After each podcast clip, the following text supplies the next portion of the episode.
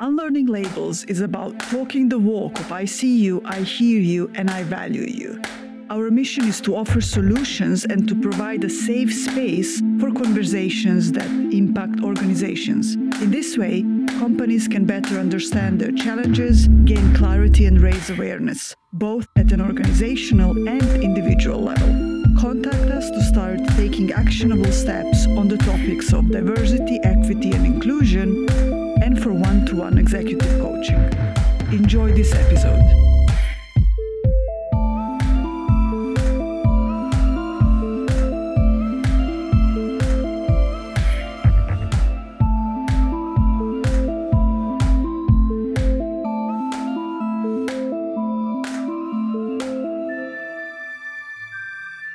Welcome to the Unlearning Labels podcast.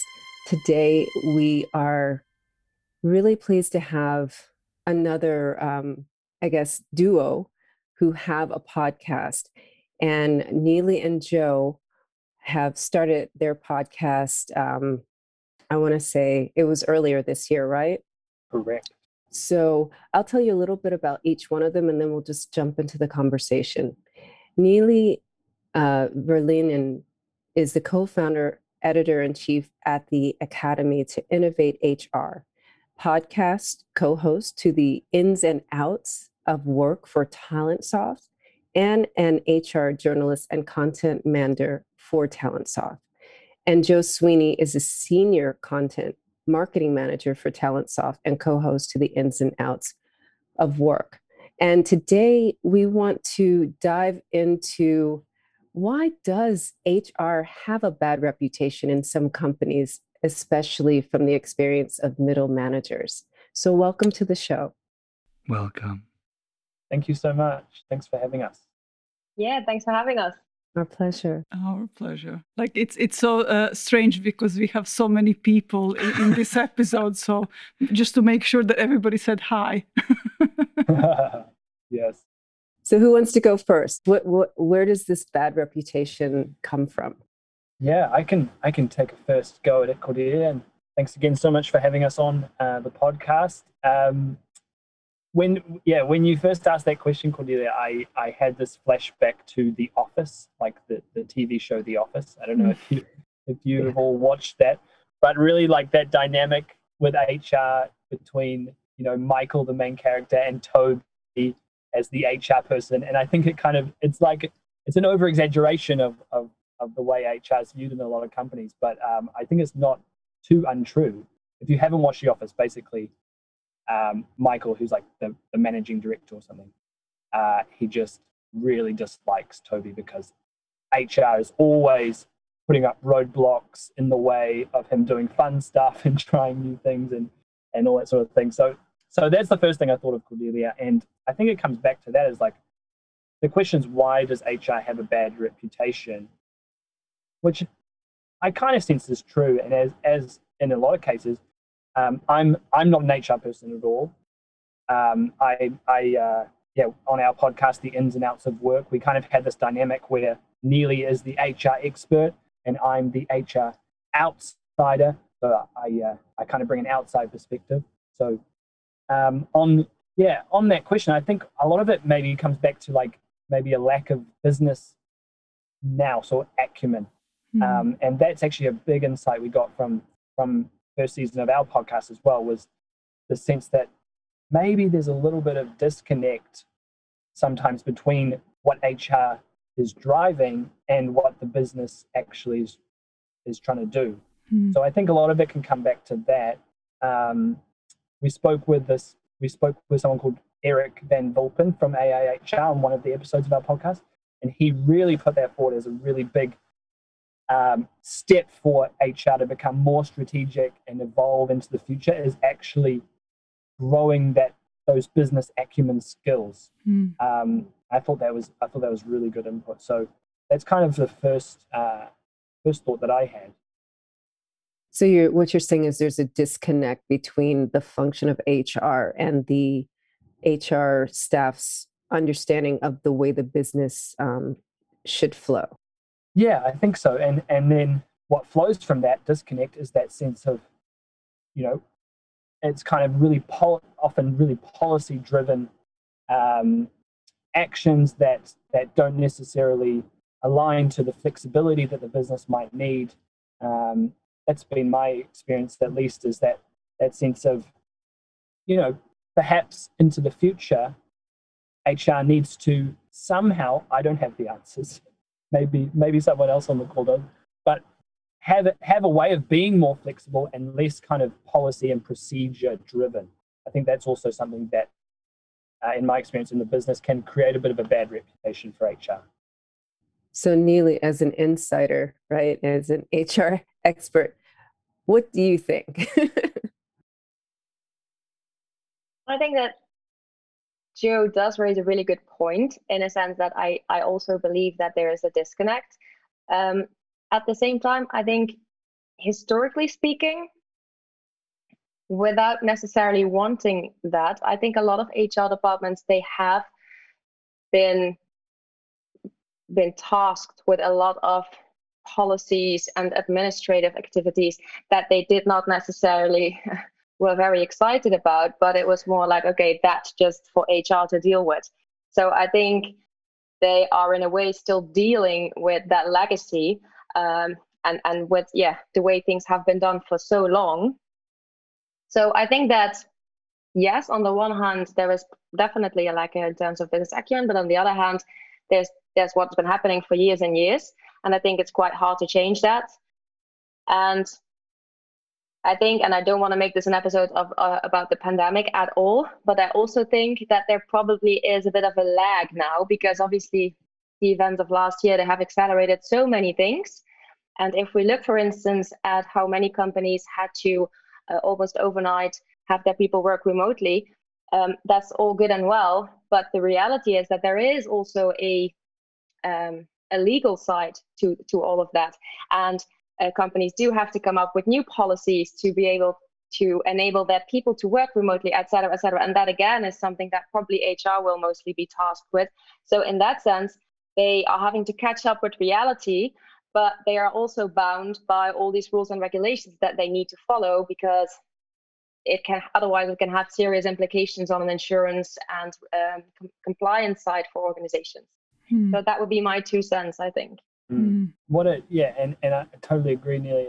What I'd say from the kind of management or other side of it is, is you know, maybe HR has a bad reputation because the other side, like the manager side or the business side, doesn't necessarily understand what HR can bring at the same time. You know, it's not just that, it's not just, it's not that HR is doing a bad job.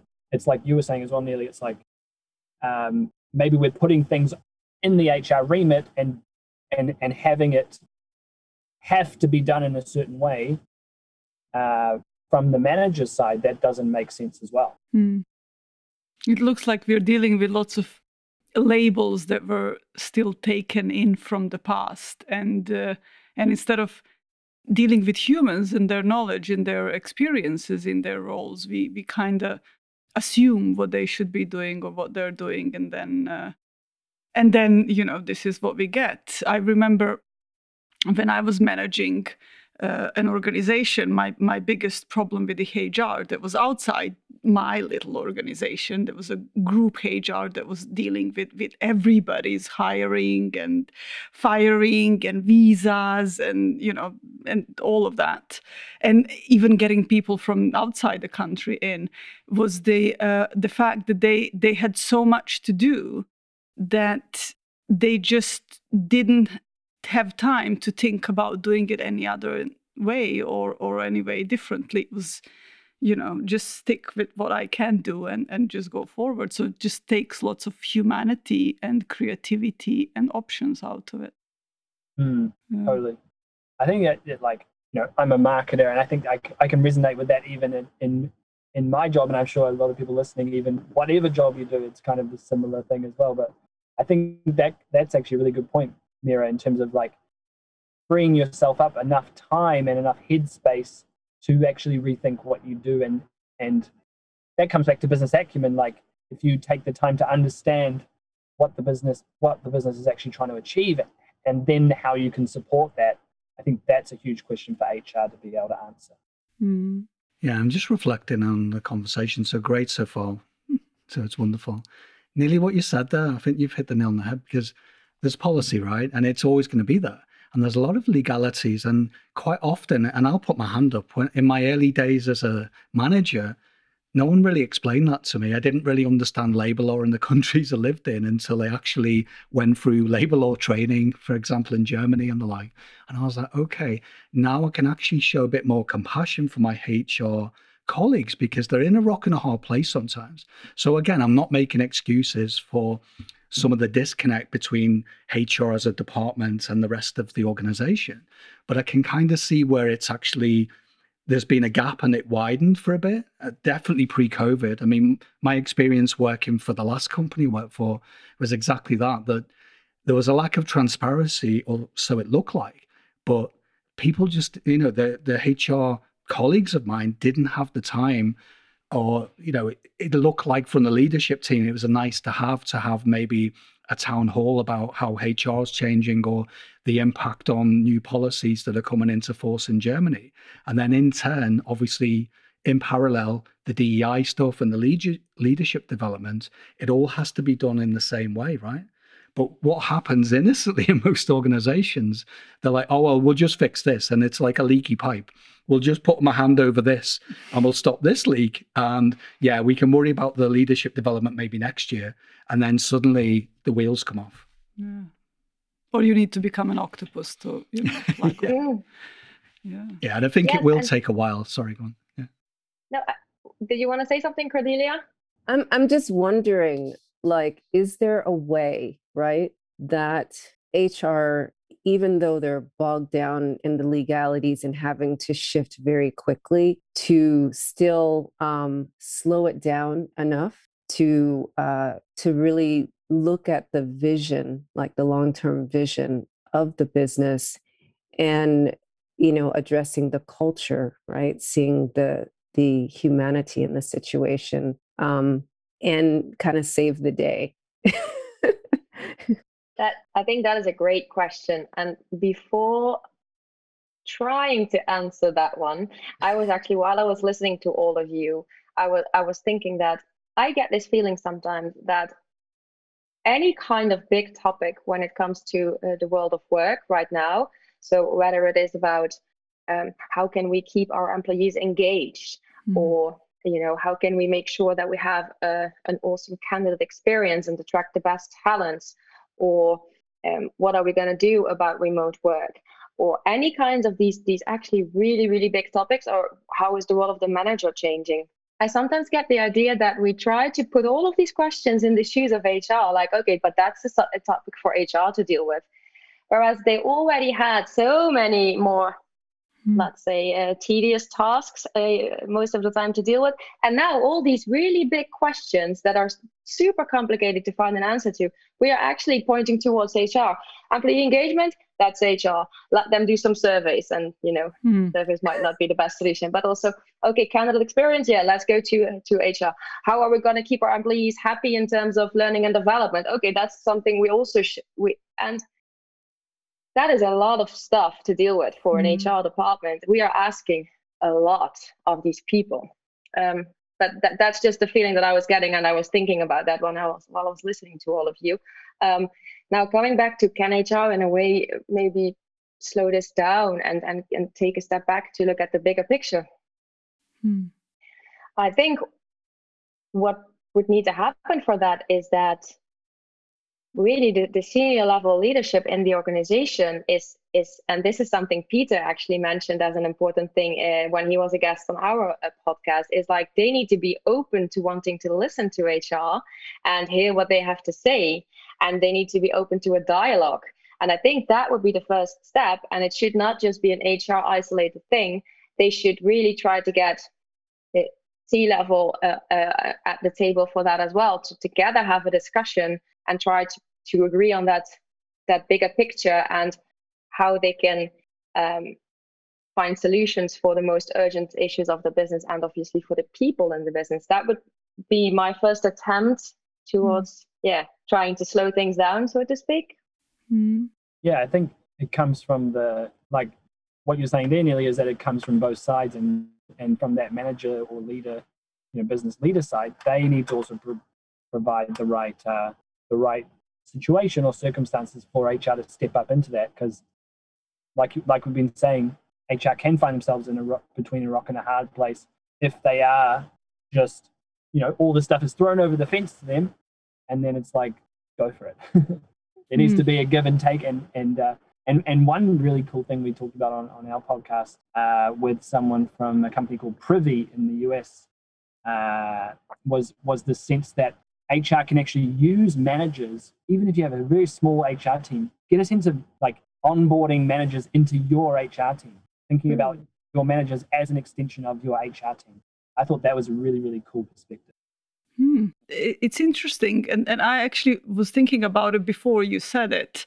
Uh, it seems like HR has always been like a, a, supporting part for the business, like the mechanic just just fixing stuff, and nobody cares about them. So, so they get uh, bad reputations from the employees because they can't support them the way they would need to be supported, but also they get a bad repu- reputation from. Um, uh, from a higher management. I mean, I remember sitting in the meeting rooms where general managers were just like, "Where's that HR person? Uh, we just need ten more people. Nobody cares. Can we do it? Can we not do it? What is the le- legal implication of it?" And and it's just you know and and the hr manager is just running around and when they say something nobody's listening and so it's it's really easy to to shift the blame isn't it because we don't really understand what's going on on the other side and i'm sure that we all want to do a good job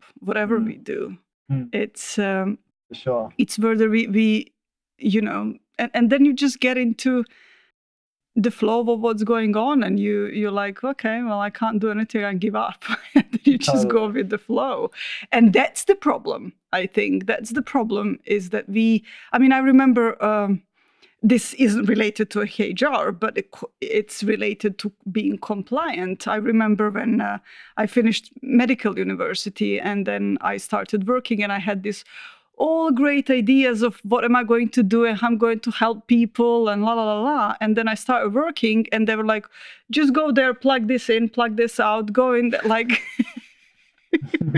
it was like none of it that I wanted to do, I actually couldn't. Yeah. Yeah. You know, and then you just well, I, I didn't, I guess. I I went to do something else afterwards. But um but you know, lots of people just continue and do that their whole life. Sure. It was interesting, yeah, interesting what you're saying there, Mira, because I feel like that's HR can be one of those, I don't know, one of those kind of uh, departments or or kinds of work where it's sort of viewed as it can be viewed as kind of simple work, you know. And ma- marketing is is can can sort of fit in that as well, where ma- marketers can be viewed as you know make these PowerPoint slides pretty or do a bit of coloring in over here or whatever. and I think I think it's similar like that with HR. Is like sometimes there's a lack of understanding as to what these topics actually entail and like what it actually means to. Say you're talking about employee engagement. It's like that's a huge topic. That that doesn't just happen overnight. But but in a sense, it's about people. So it's like people who do finance or who do numbers. They're like, oh, it's easy. It's just you know just make people feel engaged. and it's like actually there's a there's a lot more to it than that. And uh, yeah, it's like making people feel engaged, right? That sounds like a tough gig. yeah, yeah. And I want to circle back. I mean, correct me if I'm wrong. that- So so far in the conversation, I'm hearing like that. You know, it, it seems like quite a tough gig to be a HR person right now, and then you know that could be in any role, arguably, right? But I'm just reflecting on when I was a leader in multinationals, some of the larger companies. What I noticed, and I don't know if you two have no, noticed this. I wanted to ask you. I've seen high turnover of HR business partners and directors, and that to me was always the alarm bells going off where there was obviously a problem with the culture. There was something that wasn't right because there's always going to be turnover, right? And you know, high talent, sometimes they're just really comfortable. You know, I'm going to cut my teeth here and I'm going to go and grow. That's fine, right? But what I noticed in the last couple of companies I worked for, and I won't name them, is that uh, I noticed there was a huge turnover literally in a space of a couple of years And it was difficult for me as a leader to build any relationship with HR because it seemed like every six months there was a new HR team, almost. And there was a few entry level people, and I really felt for them. I had a good relationship, but they were the ones really make, you know, they weren't really decision makers, so to speak. And it seemed to be every six, seven, eight months, I would build relationships with a new business partner or director, and then we'd start the whole cycle again. And and then obviously, if you've just come in, you can't to your point before, Neely and Joe, you know, this can't be resolved overnight. Uh, at least that's what what I can see. That there are shifts happening, and COVID maybe accelerated that. But I think we have to be really patient. That you know, to your point before, Neely, that the these uh, policies have been in place for decades, right?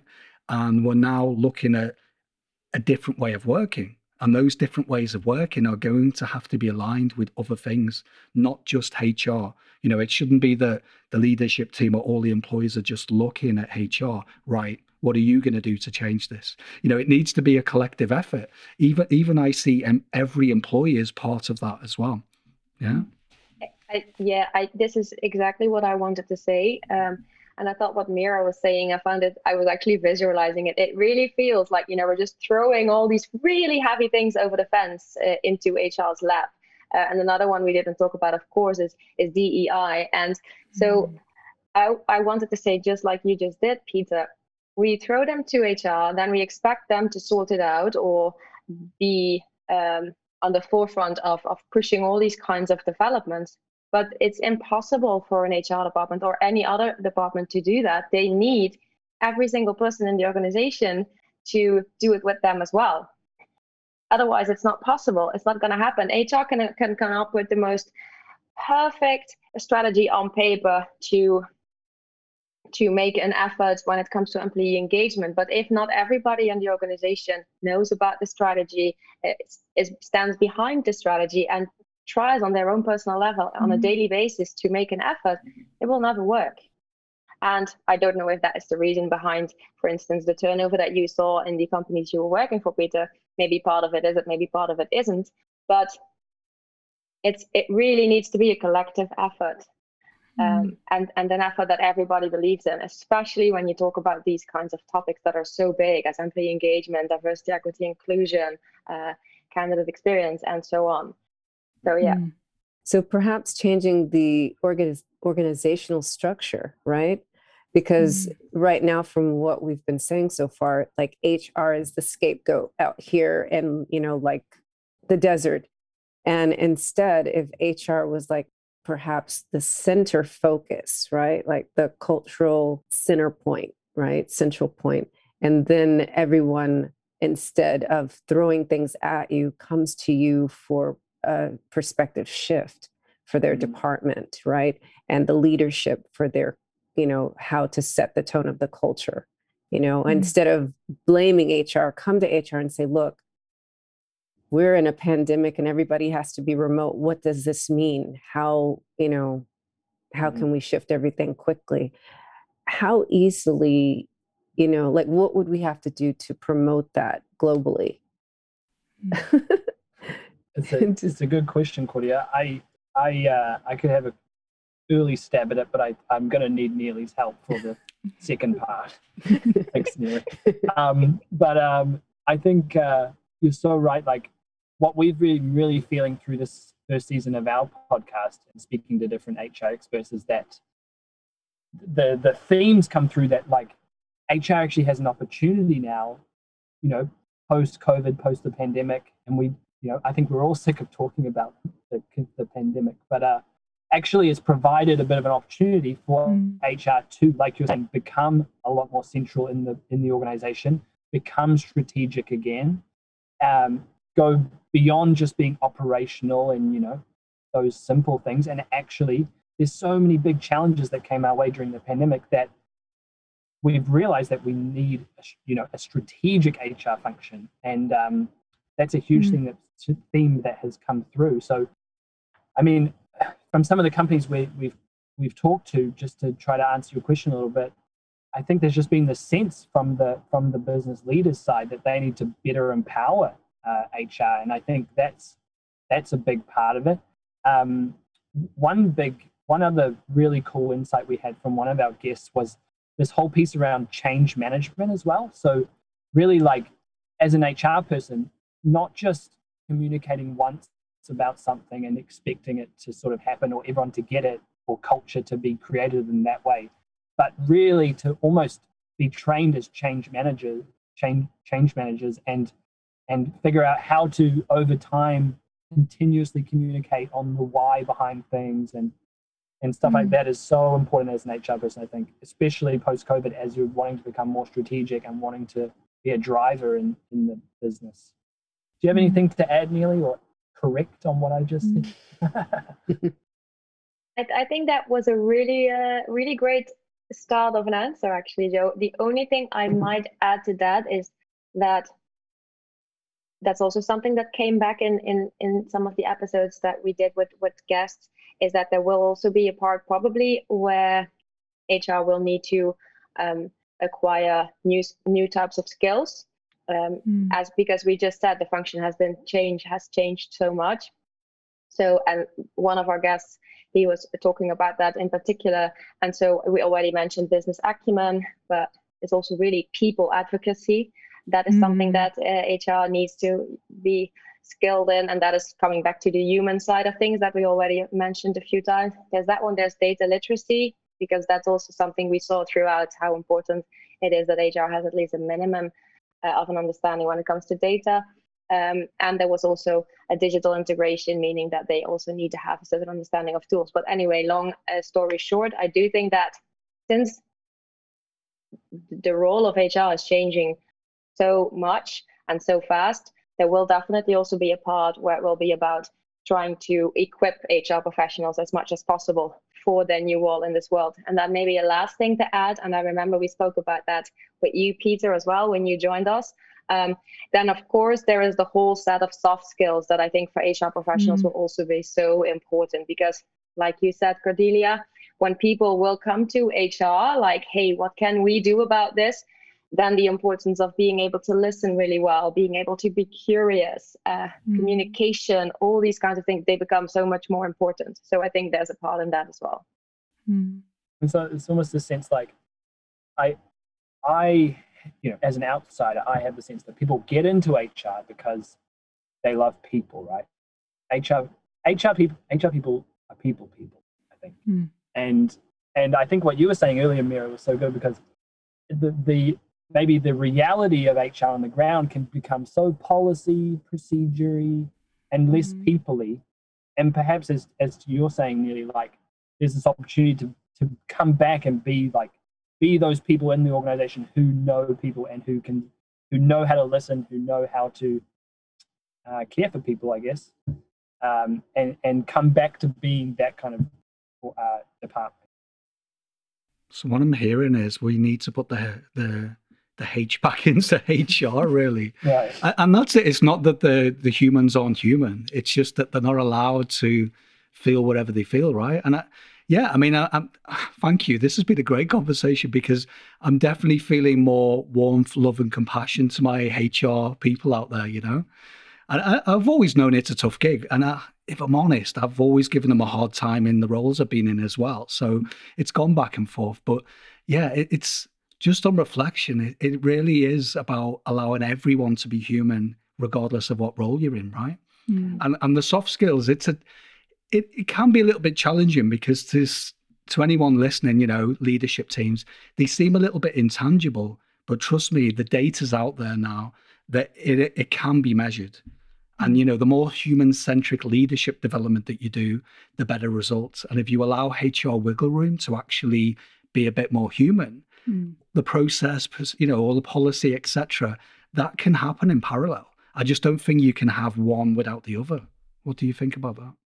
Yeah, it looks like we all um, should become more human, isn't it? Like not just HR, but but everyone. And it's funny, you know, when you say that. I mean, we are human. We just forget in the world of business. Yeah. And actually, the more people we're speaking to, like yourselves, CEOs of companies that are just being vulnerable and showing up mm. and just being themselves. And actually, if a CEO and a leadership team is okay in themselves, I see that cascading, it trickles outwards towards the employees. And then Yeah. you can't fake that, right?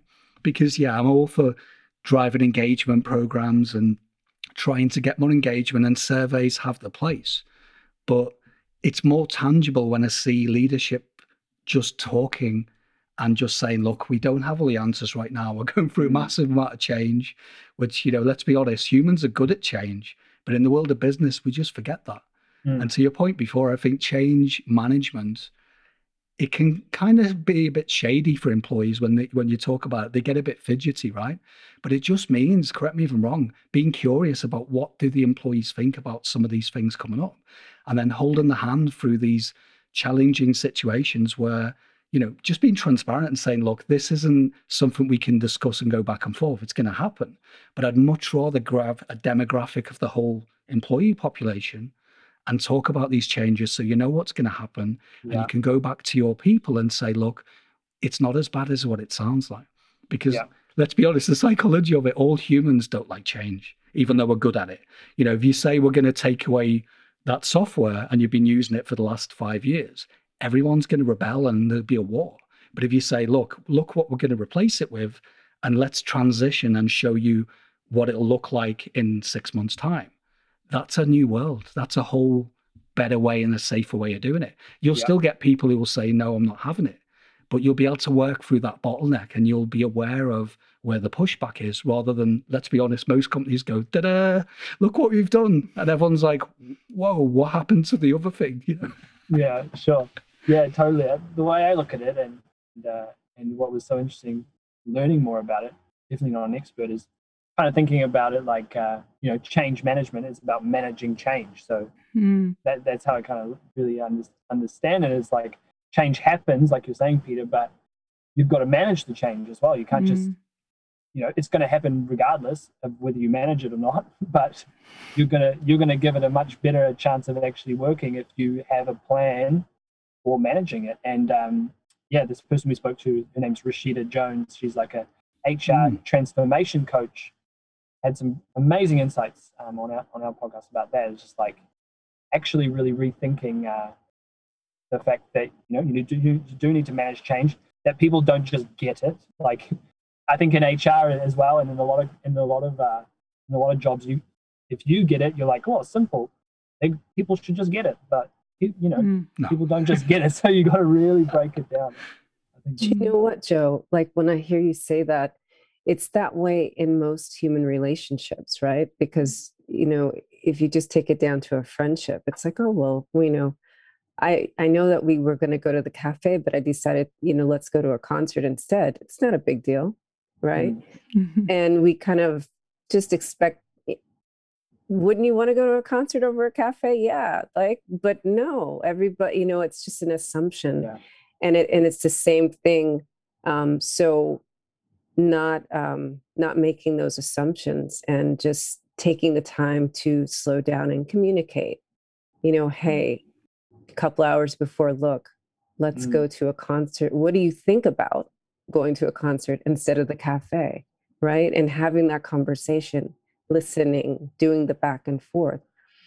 I also wonder if uh since there's this major shift in human resources, if on the educational front, you know, the curriculum at universities need to change to integrate the business acumen, the strategy, the change management, and the um, the other soft skills. You know, because our educational system, I think this is something that we've discovered is antiquated. Right? We we just found this out, like as if we didn't know. It's like you know these people are coming out of university and have no idea how to actually function in a job. So that looks like that might be another solution. What What do you think, Neely? Do you feel like uh, you didn't come into this profession fully equipped from the educational perspective, perhaps? So this is really interesting that you're that, you're mentioning it, Cordelia, because I was already thinking earlier in our conversation that I think it, there's a very important role as well for the education system. Now, uh, I myself, even if on on the podcast I'm I am the HR expert, I never actually worked in HR, so I, I do feel I need to clarify that. Um, but um, but I do get to lecture sometimes here in France at um, at university where they do uh, teach future HR professionals, uh, so they they actually follow the HR curriculum. And yes, I think there's still a lot to, to be gained uh, in the educational system. Part of that, again, I don't think is is the fault of the education system as it is, because I do really feel that over the past, let's say, five to 10 years, the role of HR has definitely changed so much. And then again i can i can understand there's a lag between what people are being trained for and the reality. That is always the case let's be honest. I mean i studied law and when i finished my law degree and went started no i actually never started working actually in the field. But if i would have then i there were still so many things that i wouldn't have known and i wouldn't have been trained for. Um, I do think, however, that at least what I see here then at the universities in France, where we do sometimes give guest lectures, it is changing. The fact that they are inviting people from the field um, to to teach their students about HR technology, uh, what are the HR most important HR trends. I think that is a really good step in the right direction. But at the same time, yes, I do also think that there's a lot to be gained still in the educational area. Absolutely. Mm. I'm curious as well. I mean, you you both touched on a few insights that you've picked up from the podcast, but what do you think have been the most tangible things that you're like, wow, okay, now that we've heard that and maybe some of them are a reminder or something it was new you never really thought about what are the ones that really stand out for you both? I'm just really curious. Well the episode we interviewed this guy called peter griffiths. He was really good. Everything he said was amazing. I doubt that no that was a really really good one i'm just thinking through yeah so many i mean so many amazing gems um, and things that me as a manager, like I've been able to kind of bring through and and uh, and try to do better. Uh, yeah, one one would be uh, a really interesting view on on data and kind of uh, the way HR uses data and and we actually got to interview an analyst uh, from a company called Valwise, like an analyst company, and yeah. she talking us through um, the her her real big opinion around uh, employee surveys. And she basically we had this amazing little um, audio snapshot where she was just like employee surveys stink. And like it was so awesome to get that perspective from her because it was just like uh, you know in reality a lot of times employee surveys are used just to back up some bias or some belief that the business has or hr has and and and such a cool conversation with her to get the sense of like why do we just uh, you know why why do we spend the time surveying employees when we're just trying to back up what we believe? Like are we actually trying to understand our employees better or are we are we just stuck in our ways? So, so that was interesting. Do you have any others Neely? for me the we did it we did a few episodes that were centered around company culture and i know that company culture can feel like like a theme that has been talked about so much but we actually looked at it from various angles. So one episode we did was really around company culture in a company that was fully distributed. And so they were kind of like the let's call it the new most important pillars of, of culture in 2021 when you're fully remote. And a few of those things there I thought were really interesting. For instance, the one where they were they made the conscious shift to not look at people's input uh, since they were fully distributed, but really base it on their output. And uh, I think that is that is such a yeah. I, I personally think that is a great way of, of looking at things, especially, of course, if you're fully distributed with people in different time zones uh, and all these kinds of practical uh, constraints. And then there was an episode we did on culture that was more about what happens with a culture when two companies merge or when one company acquires another company that I thought was was it was an eye opening episode in the sense that we talked with Saskia Bille and she was from Sender, a, a company that's German um, originally, and so how they approach um, culture and how considerate they were about the culture and the company that uh, is being acquired. Yeah, that really stood out to me. So they she she explained it as a bit of a when you are being acquired as a company, then for people it often feels as if they're grieving they are actually having to say goodbye to their old culture, to the company, to the things that they achieved, even though, of course, they still achieved it, but they're actually, and they were really considerate about it and they gave really people a platform to, to share with the company that bought them, how they did things and why, and what the culture was like and the values. So I think those were for me, uh, yeah, those was some great episodes. I think about about seeing culture in a way that you don't necessarily think of immediately. Mm-hmm. Wow. Yeah. Yeah, it, it looks uh, like it, it's interesting. What what what I'm getting through through this conversation is that you know as as we're acquiring more technology, as as we are looking into efficiency uh, in past ten years more than ever, uh, we tend to hide behind procedures, surveys, numbers, uh, and and and we don't really get to be with people. There is no there's no time. There is you know we need to do this quickly. Let's just do it. And Yeah. so um and so it's interesting that uh and and maybe maybe because we are uncomfortable around others. You know i've i've studied psychology as well and for me it was really interesting of how people are uncomfortable with other people. So I think one of the things that we all kind of need to learn is to be more comfortable with that discomfort, being more vulnerable and and allowing ourselves to get in conversations, to be proven wrong, to to get our biases taken apart by somebody else. Like it's it sounds simple, isn't it? But it's not very comfortable. Totally. It's not very comfortable at all. But I think you're so right, Mira, in terms of um, just uh, just having a maybe maybe it comes back to that culture piece as well, like having a culture that is open to having tough conversations and being uncomfortable. Um, but it, I think, as we've been saying, it's so um, it's so easy just to get in the flow and then just to kind of forget about all this stuff. I think you need these moments where you remind yourself, actually, like, what am I trying to achieve? Like, you know, is are we actually getting towards where we want to be as a business or as an HR department? Um, and yeah, and just re-looking at that every every once in a while. You know? That's a really good point because what's been missing, I mean, this is with us in our business as well. So it's a good reminder.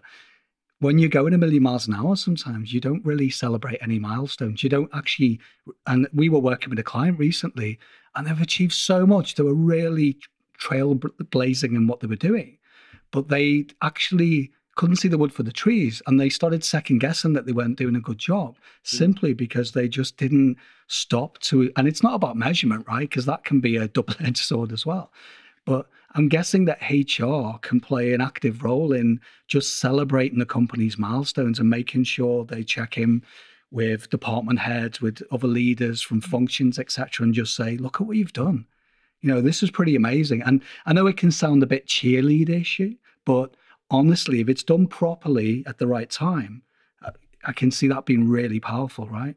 And I think that if a company does that more often, and correct me if I'm wrong, I'm guessing employees would feel a more active part of the culture because they'd be like, wow, look what we've done. Rather than the cheesy stuff, you know, where you, you get these awards going out and all of that, and that can be a bit toxic as well. But yeah, I think that's a good reminder. Thank you. Yeah. Mm. Yeah, I'm think it is. And I think it is a big balance of like how you do this in a non-cheesy way as well, like you said. Because if, you, if you're Yeah. just handing out awards left, right, and center, and then I don't know, doing these Mm. cheesy messages on whatever whatever sort of messaging platform you use, I think it quickly becomes like, oh, okay, just trying to pump. you us up. normalize it, right? It Yeah. kind of normalizes it, and people go, "Oh, another award, yeah, whatever." And, and and again, because it's so often, people are just like, "Yeah, I don't care who wins," and and we all do it. I've been guilty of it. I want to circle back to what you said, Neely, about that uh, insight about input versus output, because again, I think HR could play such an important role in making sure that people are rewarded for not the actual clocking, clocking out. Because what I noticed is, I know it's innocent. Companies don't want to let go of the reins of control. Mm-hmm. But the companies that I've seen are really pushing the envelope, and it's nothing new. There are companies that have been doing it pre-COVID for people listening, but they're more concerned about the results. But they're not bashing people for results either, just for people listening. They're they're actually interested in okay, you've got a role to do. If you do that in that time, go and do some training, go and read a book, go and do some research. Well done. They're they're interested in what comes out the other side versus holding someone to sit in the office for the sake of just clocking in the hours. And let's be honest, if you look at the measurements of that and the science is there, it doesn't work. It just leads to burnout. And if and then if the boss does it, no one wants to leave. I remember being in teams when I was younger. I'm like, I'd love to go home, but there's no way I can go and get my coat right now. I'm feeling the pressure. So imagine the impact of you, your boss saying, you know what, you've done a great job. I'm out of here. You know, mm. so if you've done what you need to do, I would suggest you do the same. I love you. It's up to you. That's a that's a different way of looking at it, right? Mm. Yeah. That is a totally different way of looking at it. And for me, that would be the right way of looking at it. I, I completely recognize what you say, Peter. I, I started my career in, in finance and um, I've, I've worked in London in finance for a year and it was an absolute disaster for me, but it really was. I was afraid to go home. You know, the markets I worked in, and, the, on the trading floor and the markets they closed at, uh, I think in London it's 4.30 because uh, here on the continent it's 5.30. Mm. Yeah, so 4.30, I guess. So by six o'clock at the latest, I was done. But everybody would stay until seven or eight. And I was like, okay, I cannot go home because if I go home now, that you know, that's just considered bad bad form or whatsoever. So I think this and that's not as it should be. Um, hmm. So, and this is what was really great about the example that was from a company called Drift, where they are really looking at the output. But just yesterday, I spoke with the VP of People and Culture at Whereby. So Whereby is a bit of a video conferencing uh, solution like like Zoom, uh, and so they are actually time agnostic as well. So they are fully distributed. People are all over the world, different time zones, but so they don't care also whether you work mm. from 7 a.m. until 11 a.m. and then you take a break and you work again in the evening from 7 p.m. to 11 p.m. They really don't care as long as the output is there. But that does go hand in hand for them though with really having everybody take their um, responsibility. So people are definitely accountable. And I think once you have everybody being accountable for the results, then that's mm-hmm. fine, right? Because they know that it doesn't matter when they work or where they work, as long as they get the results there. Mm-hmm. So, and I think what we're seeing a bit now, like, you know, around this time of 2021, is maybe as we hopefully start coming out of COVID, is some companies wanting to maybe snap back to how it was before and just quickly go back to, you know, just pretend like that never happened. But other ones, like you're talking about, Neely, that are actually much smarter, I think, uh, in the way they are approaching it and thinking about we can't actually go back. So how do we take, how do we make the most of it, and how do we uh, how do we change for the better? Mm, absolutely. You know, in America, they um, well, in Washington D.C. specifically, they are having a big issue with this wanting to snap back to the way things were, and like they're actually like, if you won't come back in the office, you you need to find another job. You know. it's like very black and white here. So we're not yet in the 21st century in America. You know, what would you say? And, and I'm I'm gonna make this kind of a two-part question. I noticed that for your next season for the ins and outs of work, you've shifted to many um, episodes. So you're not going to be having conversations with other people anymore. So do you have an episode that addresses this? yeah, that's right, Cordelia. So we've really um, we've really decided in the second season of, of, our, of our podcast, the ins and outs of work, to to kind of the whole message is bringing it back to the fundamentals. So, and that's kind of deeper, like the message of our whole podcast is, is the sense that you know so much change in the last year and a half. What are those What are those fundamental things that as HR people maybe you or we thought we knew everything about but now that need we just need to completely go back to square one and rethink. So uh, so season two is really about that, and and what we're actually going to be doing is kind of walking through the whole employee life cycle, all the way from employer branding to candidate experience through to like performance reviews and uh, offboarding even, and and just kind of putting it back, you know, like bringing the conversation right back to like how do we how how do we do this stuff in 2021 given everything that happened? Because uh you know because we can't just snap back and the smartest companies are, are actually thinking about it all differently. So we're hoping to kind of lead people through that um, and, and, and hopefully provide some, some keys on, on how to do that better. Did you have anything to add to that, Neely? Well, I, you know, when you when you were talking about Cordelia, how companies want to snap back, and I definitely think that that is the case in France, for instance. Joe and I, we both live in France. We're not French, but we do live there most of the time anyway. Um, and so a lot of companies actually want to snap back as soon as possible. I do think that that will backfire on them hmm. because, and perhaps you've seen it as well. There is now this big um, uh, research that came out recently. Joe and I were talking about it as well, and it's it's um, came from Microsoft originally, and it's all about what they call the Great Resignation. It turns out that about 40% of the global workforce uh, is actually actively considering leaving the company they currently work for this year, uh, mm. for for a myriad of reasons that can they can vary from they've realized that they want to do something different, but or the company doesn't provide them the flexibility they would like to have. Because imagine you've been forced to work from home for a year and you've been um, therefore not commuting two or three hours a day every day and all of a sudden you're being pushed back you know that's obviously going to be an issue because you've experienced a completely different life um, in a way but other people they just uh, or they want to recover from covid and everything that happened anyway there are many reasons but so i think wanting to snap back is is something that will hurt a lot of companies uh, mm e- even if they may not think so, I think it will definitely hurt them. So I mm. do not think that that is the way forward, but I don't think anyone in this conversation thinks it is the way forward. But that is that I, something I did want to add to mm. to that.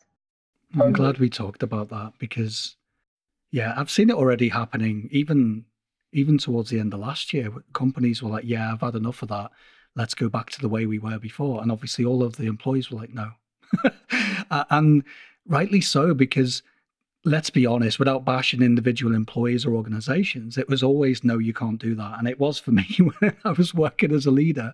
I said, you know, I'd love to do all the admin overheads at home because I can't concentrate here. Because rightly so, people want to be, you know, want your time, which is normal.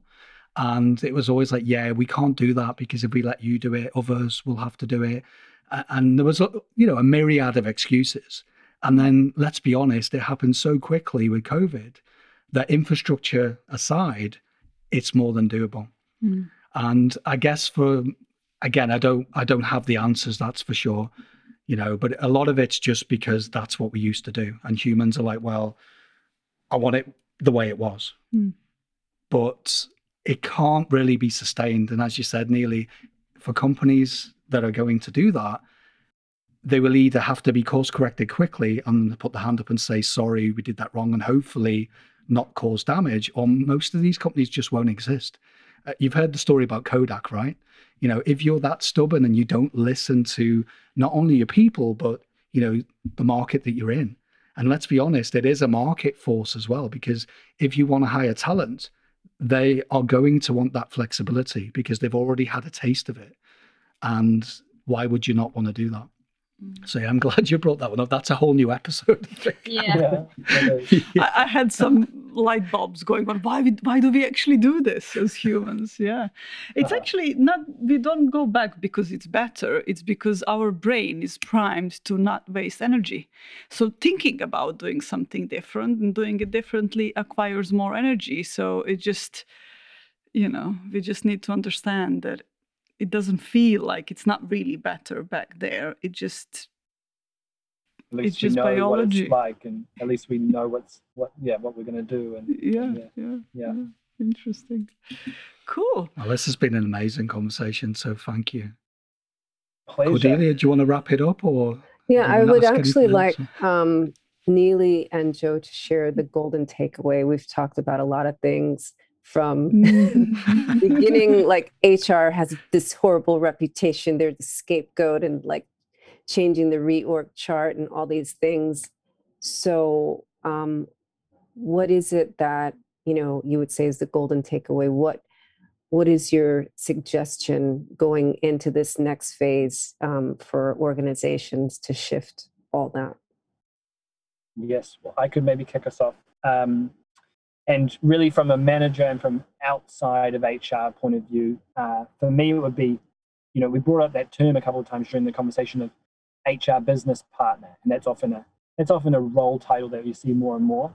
And I think I think that is, that's a beautiful way to describe an HR person. And and my mm. experience of working with good HR people uh, in my career, it's it's when when that role becomes a reality, it's so cool because you kind of do feel like you have, this partner in HR who's helping you become a better manager, who's you know you have that connection, and it's way more than procedures and way more than policies. And so I'd say, I'd say for me on the manager side, outside of HR, that's one huge thing that that I think HR can can continue to grow in is is being a partner to the business, being a partner to the managers, seeing yourself as the same team and going mm. towards the same goals and working together. Yeah. That's a good one. Since you give it from a basically for HR as a takeaway, I would like to maybe give something to take away for everyone really so whether you are working in a team in an organization mm-hmm. as a as an employee or whether you are a, a manager or whether you are like someone in the in the c suite i think what i would like to um, tell people tell people suggest to people um, is let's really try to be more mindful of mm. what hr is having on their plates and um, what we are throwing over the fence, as we said. So let's really try to be more mindful of that, and let's try to remember that um, the HR function might be one of the functions that has had to deal with the most dramatic changes in their in their role over the past 15 months. Um, so let's be mindful of that, and let's try to sometimes put our, ourselves in their shoes, and and remember that we do not necessarily have all the constraints that they may have from a legal or what kind of other uh, perspective. So that's, I think, what I would like to say. Thank you. I, I, I really resonate with those um, takeaways from both of you and looking forward to your second season. Mira and Peter, you want to close us out? Yeah, just thank you. I mean, there's so much to reflect on, right, in this episode. So yeah, I mean, I'm sure we'll speak again. I wouldn't be surprised, right? Because I can think of many ways we could have gone, you know. But yeah, thank you. I'm just grateful of what ground we did cover, and I think there's some really good, tangible insights in there. So yeah, mm. it's it's interesting when we started. Um, you know, th- the first idea was we are going to try to, you know. Um, we're going to bash HR for how bad they are, mm-hmm. uh, uh, and and you know what they need to change and what they need to do and how you know all of that. But it's really interesting what happens when we get in a conversation about things, isn't it? When we actually understand what's going on on, on both sides. And I've seen this in so many different situations uh, in in in business meetings in you know we come there with the agenda with our opinion without bias about something. But then when you open up and you start talking about it and you start understanding actually when you go behind uh, those labels uh, then then you actually see the person you see the real thing you see what is really going on. And then you can change things. Then you can um, then you can um, make some more meaningful actions. Uh, and I think this is what this conversation has been as well. Uh, and and and I'm I'm sure lots of people who are listening to it, uh, uh, listening and come in with the idea of you know I don't like HR. We come out of understanding what it actually is and how they can contribute uh, and uh, not just really be angry and throwing the blame around. So thank you very much. Thank you. Pleasure. Thank you for having us. You're welcome. Thank you for listening. As you can see, unlearning labels is about talking the walk of I see you, I hear you, and I value you. If you would like us to help you address any of the topics we explored during the show, such as diversity and inclusion, cultural change, leadership development, or one to one executive coaching, please contact us via www.unlearninglabels.com or reach out to us via LinkedIn.